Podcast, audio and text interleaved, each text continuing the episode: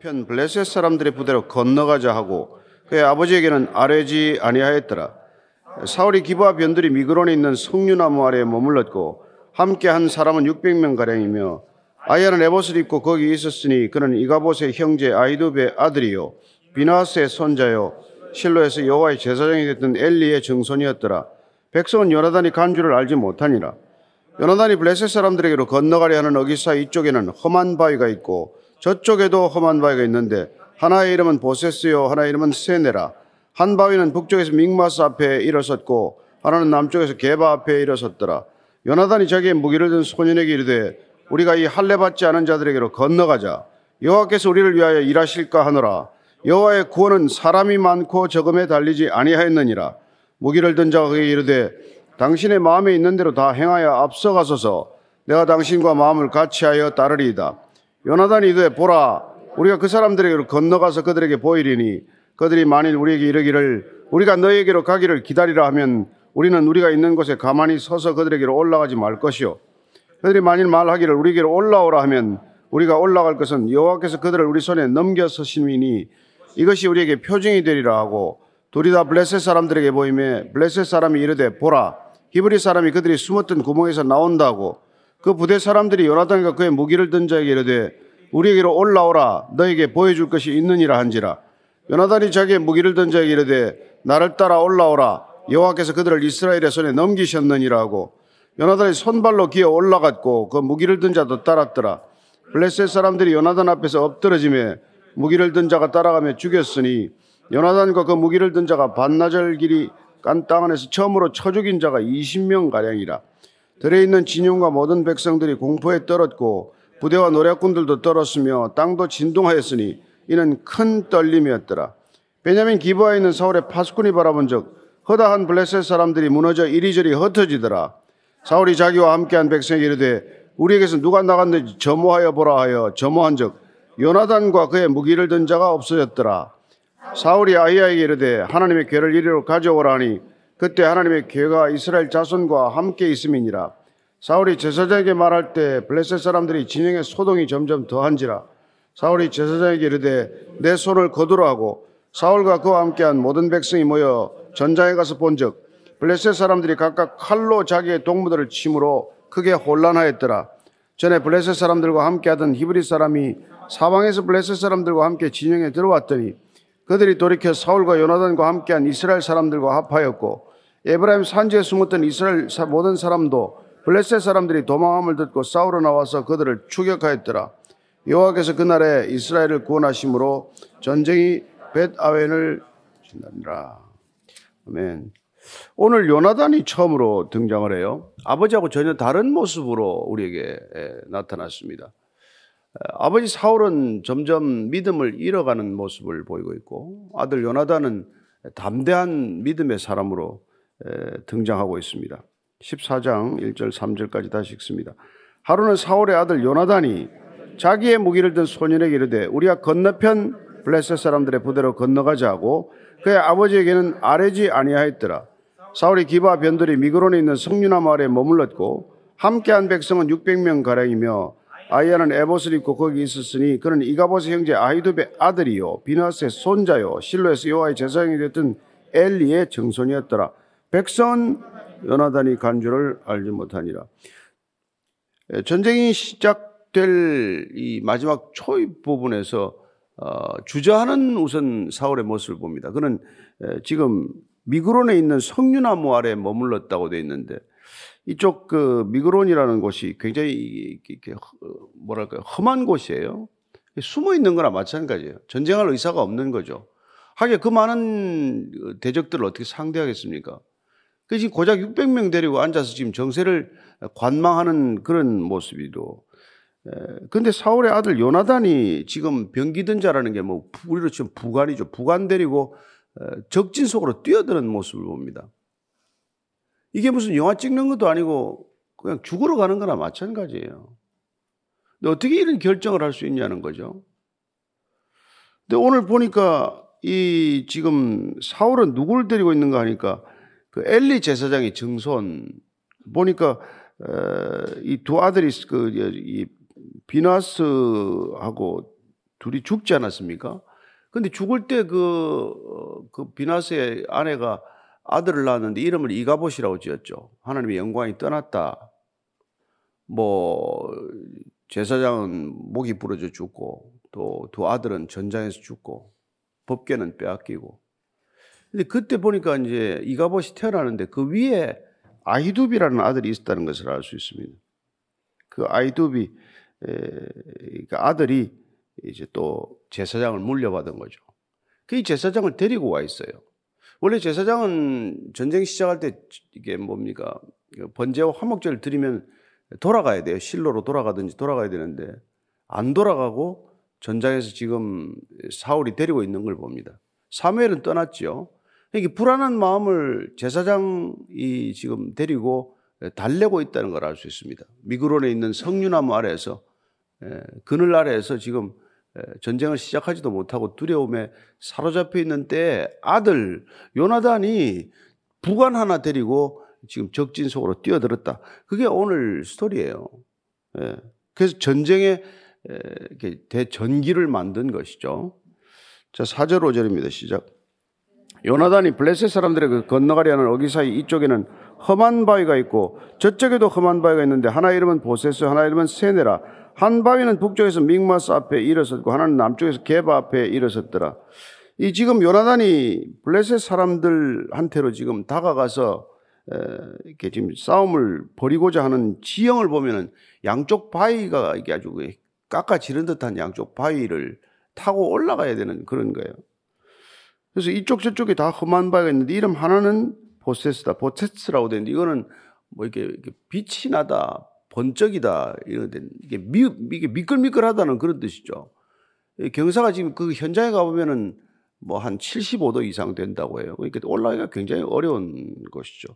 또 하나 이름은 세네인데 이거는 이게 가시덤불이라는 뜻이지만 가시 장미 이런 뜻인데 험하다 바위가 삐쭉삐쭉 나왔다는 그런 뜻이겠죠. 그러니까 바위 이름에 이걸 붙였을 정도니까 이 바위를 타고 올라간다는 건 거의 사실 불가능한 일인데 이 바위 위에 위쪽에 있는 적진에 들어가기 위해서 이 바위를 타고 올라가겠다는 거예요. 근데 요나단이 그 부관하고 갈 때 하나님께 뜻을 구하는 방법이 오늘 소개가 되겠습니다. 6절, 7절이에요. 시작. 요나단이 자기의 무기를 든 소년에게 이르되 우리가 할례 받지 않은 자들에게로 건너가자. 여호와께서 우리를 위하여 일하실까 하노라. 여호와의 구원은 사람이 많고 적음에 달리지 아니하였느니라. 무기를 든 자 그에게 이르되 당신의 마음에 있는 대로 다 행하여 앞서서서 내가 당신과 마음을 같이하여 따르리이다. 참 놀라운 선언이에요. 에, 우선은 이 요나단이 이렇게 적진 속으로 뛰어들 수 있는 이유가 저 사람들은 할례 받지 않은 사람들이라는 거예요. 하나님을 모르는 백성이다. 저 사람들은 하나님을 어, 전쟁의 변수로 고려할 줄 모르는 사람이다. 우리는 하나님을 위해서 싸우는 사람들이다. 이게 이 전쟁을 우선 규정하는 거란 말이에요. 싸움을 할 때 왜 싸우는 거냐? 나는 누구 편에 싸우느냐? 이게 중요한 거 아니에요? 근데 지금 이 보니까 요나단은 이 전쟁이 하나님의 전쟁이다라는 것을 믿고 지금 전장에 나간단 말이에요. 여러분 지금 죽고 사는 문제인데 이게 누굴 위해 죽고 누굴 위해 싸우는지를 모르면 가서 개 죽어 마는 거 아니에요? 그 지금 러시아가 우크라이나하고 왜 싸워야 될지 모르니까 막 그 6천 명이 무슨 뭐 항복을 하고 예. 전화 걸어 가지고 나 글로 지금 뭐 도망가면 안 되냐 이런 전화를 적군에게 걸고 왜 왜 싸우는지 모르니까 뭐 때문에 싸워야 되는지 모르니까 근데 이들은 그렇게 하지 않았어요. 이건 지금 우리가 하나님을 위해서 하나님 편에서 싸우는 거다. 이게 확실해야 돼요. 그러면은 여호와의 구원은 사람의 많고 적음에 달리지 않았다. 여러분 세상은 사람의 많고 적음에 달렸죠. 세상은 모든 일이 돈에 많고 적음에 달렸어요. 여러분 교회는 여기 위에 서 있다는 거예요. 교회는 여러분 성도의 많고 적음에 달리지 않았습니다. 교회는 건물의 크고 작음에 달리지도 않았어요. 네. 우리가 이걸, 이걸 흘, 놓치기 때문에 세상이 두렵단 말이에요. 그리고 구원은 한 사람으로부터 비롯된 일이에요. 구원은 결코 사람의 많고 적음에 달리지 않았다. 여러분, 이게 지금 요나단이 이런 말을 하지만 나중에 다윗도 이런 말을 해요. 그 둘이서 이게 친형제보다 더 친한 친구가 되는 거죠. 목숨을 서로 아끼지 않을 만큼 친한 친구가 되는 이유가 이런 믿음 안에서 서로 만났으니까 똑같은 소리를 하고 있단 말이에요. 나중에 17장 27절 가면 다윗도 똑같은 소리를 해요. 다윗 17장 27절입니다. 예. 3일상 예, 어디 갔나? 또 안 보이네. 예. 이 전쟁 47절이네. 17장 47절. 또 여호와의 구원하심이 칼과 창에 있지 아니함을 이 무리에게 알게 하리라. 전쟁은 여호와께 속한 것인즉 그가 너희를 우리 손에 넘기리라. 여러분 이게 지금 골리앗을 상대하면서 하는 소리라는 말이에요. 그러니까 아무도 골리앗을 상대할 수 없는 그 순간에 다윗은 골리앗이라는 큰 덩치를 본 게 아니라 뒤에 있는 하나님을 본 거란 말이에요. 하나님이 나와 함께 하시기 때문에 예. 그리고 이 전쟁은 내가 싸우는 전쟁이 아니다. 우리의 싸움도 마찬가지예요. 여러분 이게 세상을 상대로 한 싸움이 우리가 싸움이 됩니까? 마찬가지 블레셋과 싸우는 지금 요나단이나 골리앗에 맞선 다윗이나 이 전쟁이 어디에게 속한 거냐? 어, 우리의 씨름은 혈과 육에 대한 것이 아니요 정사와 권세와 어, 하늘에 있는 악한 영들에 관한 것이다. 이걸 우리가 모르면 맨날 헤매게 되는 거란 말이에요. 다윗의 시편 38편 39절에 이렇게 말합니다. 의인들의 구원은 여호와로부터 오나니 그는 환란 때 그들의 요새이시로다. 구원은 하나님께로부터 있다. 예. 환란 때에도 하나님이 우리의 요새고 우리의 피할 바위요 구원의 뿌리다. 이게 확실해야 여러분 전쟁이 무슨 싸움이 두렵지 않단 말이에요. 아유, 여러분 북한만 해도 저게 뭐 전 세계를 상대로 미국을 상대로 싸우겠다고 달려드는 게 저 사람들 믿음이 더 좋은 것 같아. 에? 예? 뭐 핵무기 몇 개나 있는지 모르겠지만은 그래서 하여튼 저는 그런 믿음이 있어야 우리가 이게 싸움이 된단 말이에요. 예? 예레미야서 3장 23절입니다. 시작. 작은 산들과 큰 산 위에서 떠드는 것은 참으로 헛된 일이라. 이스라엘의 구원은 진실로 우리 하나님 여호와께 있나이다. 이게 여러분 분명하면 두려움이 없어진단 말이에요. 여러분 싸움은 두려움은 먼저 지는 거 아니에요. 사울은 지금 진 상태고 요나단은 이긴 상태에서 싸움이 시작된단 말이에요. 숫자로 따지면 뭐 이게 비교가 안 되죠. 그러니까 구원에 많고 구원은 사람의 많고 적음에 달린 게 아니다. 전쟁의 승리는 군사 숫자의 많고 적음이 아니다. 여러분 이스라엘이 7일 전쟁에서 어떻게 아랍을 이깁니까? 온 사방이 전부 아랍인데.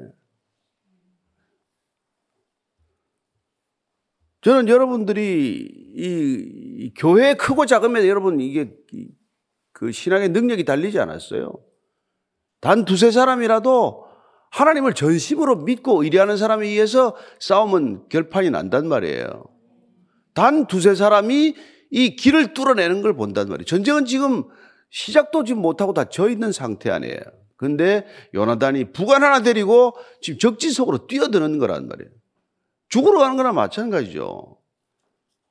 근데도 불구하고 그는 죽는다는 생각을 하는 게 아니라 저 할례 받지 않은 자들을 저, 저, 저는 전 헛개비들이다 이 말이죠.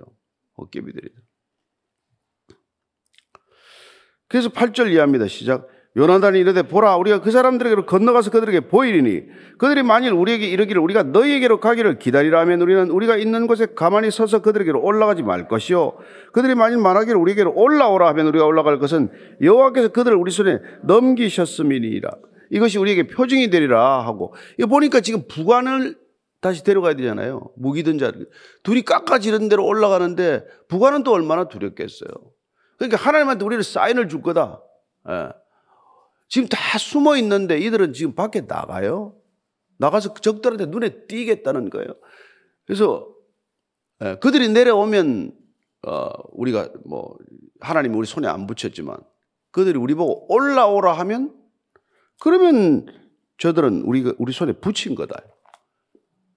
자기가 규정한 거 아니에요? 그러나 여러분, 믿음은 이렇게 담대한 하나님께 표징을 구할 수 있는 게 믿음이란 말이에요. 여러분, 믿음이 없으면 표징도 안 구합니다. 믿음이 있어야, 믿음이 커야 표징을 구해요. 믿음이 없으면 하나님이 응답 안 할 걸 알기 때문에 안 한다고 그걸. 그리고 하나님이 안 하면 하나님이 체면 상한다고 구긴다고 본인이 하나님 걱정을 해서 안 하는 거예요. 그렇지 않아요? 그런데 사사기 6장 우리가 보면 잘 아는 대로 기도원 말이 어떻게 얘기합니까? 기도원 이 사람도 참 대단한 사람이죠. 36 읽어드릴게요. 기도원이 하나님께 여쭈되 주께서 이미 말씀하신 같이 내 손으로 이스라엘을 구원하시려거든 보소서 내가 양털 한 뭉치를 타작마당에 두리니 만일 이슬이 양털에만 있고 주변 땅은 마르면 주께서 이미 말씀하신 같이 내 손으로 이스라엘을 구원하신 줄을 내가 알겠나이다 했더니 그대로 됐죠. 예? 그때 겁이들 극난 거예요. 이 진짠가? 아 주님 한 번 더 하겠습니다. 기도원이 또 하나님께 여쭈되 주여 내게 노하지 마옵소서 내가 이번만만 할, 할 일이다 구하옵나니 내게 이번만 양털로 시험하게 하소서 원하건대 양털만 마르고 그 주변 땅에는 다 이슬이 있게 하옵소서 했더니 그 밤에 하나님이 그대로 행하시니 곧 양털만 마르고 그 주변 땅에는 다 이슬이 있었더라 두 번씩이나 하나님이 이게 지금 뭐 왜 이렇게 응답을 하십니까?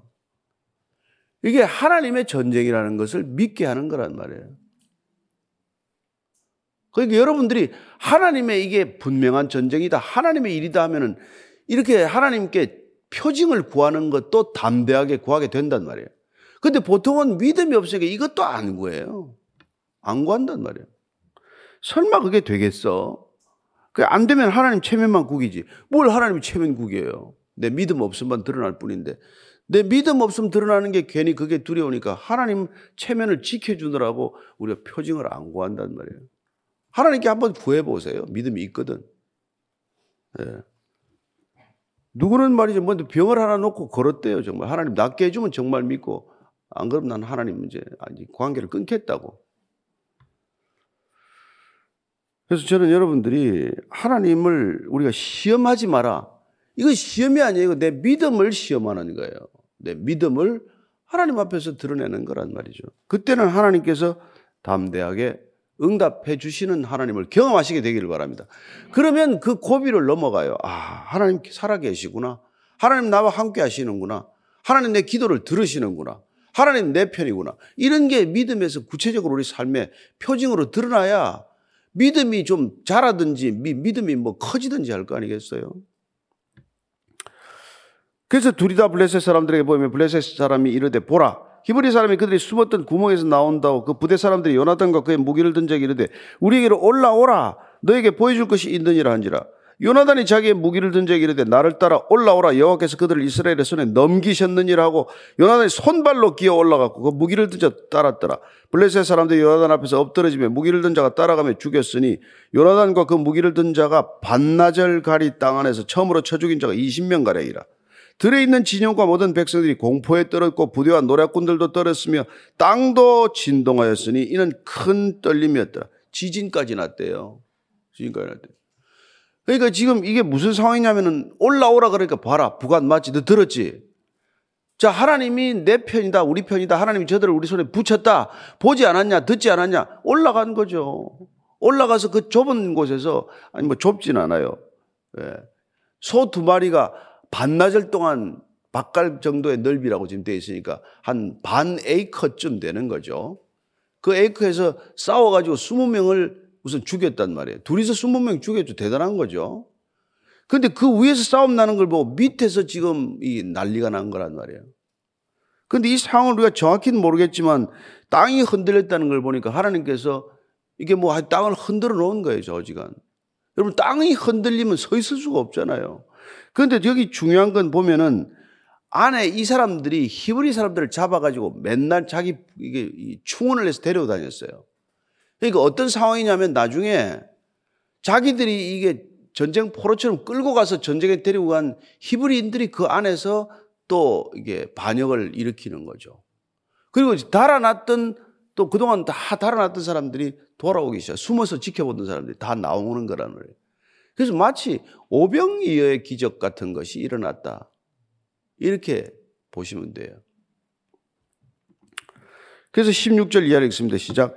베냐민 기부하에 있는 사울의 파수꾼이 바라본 적 허다한 블레셋 사람들이 무너져 이리저리 흩어지더라. 사울이 자기와 함께한 백성이 이르되 우리에게서 누가 나갔는지 점호하여 보라 하여 점호한 적 요나단과 그의 무기를 든 자가 없어졌더라. 사울이 아이에게 이르되 하나님의 괴를 이리로 가져오라니 그때 하나님의 괴가 이스라엘 자손과 함께 있음이니라.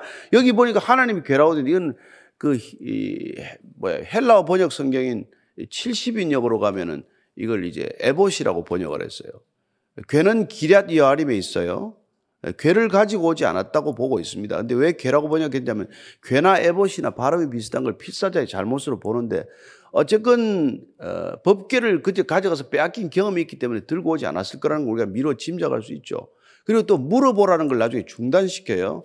에봇에 있는 우림과 둠밈으로 지금 사울은 가야 되냐 말아야 되냐 물어야 할 때는 안 묻고 안 물어야 할 때 또 물어요 또.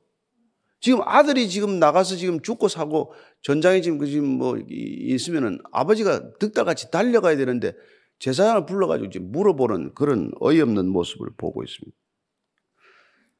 자, 19절 이하의 시작. 사울이 제사장에게 말할 때 블레셋 사람들의 진영에 소동이 점점 더한지라 사울이 제사장에게 이르되 내 손을 거두라 하고 이거 지금 하다가 점시 그 하다가 그만두라는 거예요 또 예? 제사장 보고 하나님 또 물어봐라 그랬다가 그만 물어라. 이러니 무슨 저게 부하들한테 리더십이 있어 영이 서겠어요. 자 사울과 그와 함께한 모든 백성이 모여 전장에 가서 본 적 블레셋 사람들이 각각 칼로 자기의 동무들을 침으로 크게 혼란하였더라. 이게 안에 이제 대혼란이 일어나는 거예요. 땅도 흔들리고 누가 지금 적인지 모르게 된 거죠. 왜냐하면 데리고 온 히브리인들이 그 안에서 지금 또 일을 일으킨 거고 또 사방에서 숨어 있던 사람들이 지금 하니까. 그래서 21절 이하입니다. 시작. 전에 블레셋 사람들과 함께하던 히브리 사람이 사방에서 블레셋 사람들과 함께 진영에 들어왔더니 그들이 돌이켜 사울과 요나단과 함께한 이스라엘 사람들과 합하였고 에브라임 산지에 숨었던 이스라엘 모든 사람도 블레셋 사람들이 도망함을 듣고 싸우러 나와서 그들을 추격하였더라. 여호와께서 그날에 이스라엘을 구원하심으로 전쟁이 벳아웬을 지나니라. 이래서 말도 안 되는 전쟁이 승지의 이 고비를 맞았다는 거예요. 우리는 지금 이거 그냥 남의 얘기 읽듯이 읽고 지나가지만은 이게 뭡니까? 여러분, 우리가 지금 이런 시대 세상을 살고 있단 말이에요. 우리는 지금 보세스와 세나와 같은 양쪽으로 오를 수 없는 산을 두고 있단 말이에요. 우리가 정복할 수 없는 그런 절벽들이에요. 세상은 우리가 절벽할 수 없는 절벽과도 마찬가지예요. 예. 그러나 하나님의 영에 감동된 사람이 반드시 있을 줄로 믿으십시오. 그 사람은 하나님 한 분만을 믿고 가는 거란 말이에요. 세상에 단 하나 의지할 바가 없어도 오직 하나님 한 분 믿고 믿음이란 그런 거예요. 선포하는 거예요. 표징을 구하는 거예요. 하나님 함께 하시면 예, 제가 죽건 살건 이 싸움에 제가 나가 볼 테니까 저희 표정을 주십시오. 그러면 하나님께서 함께 하신다는 표적을 주실 줄로 믿고 담대히 싸우러 나가기 바랍니다. 여러분, 우리가 지금 때가 어느 때인지를 분별해야 되잖아요. 하나님께서는 지금 뭐 이런 다윗 같은 한 사람, 요나단 같은 한 사람, 그 요나단에게 주신 가장 큰 표징이 뭐예요? 무기 던자란 말이에요. 여러분, 가자 그런다고 올라가겠습니까, 이 사람이? 하나님께서 그 곁에 붙여놨으니까 가는 거란 말이에요. 여러분들이 하나님의 일을 감당하면 바로 옆에 하나님의 사람이 하나 붙을 줄로 믿으시고 가보시기 바랍니다. 예.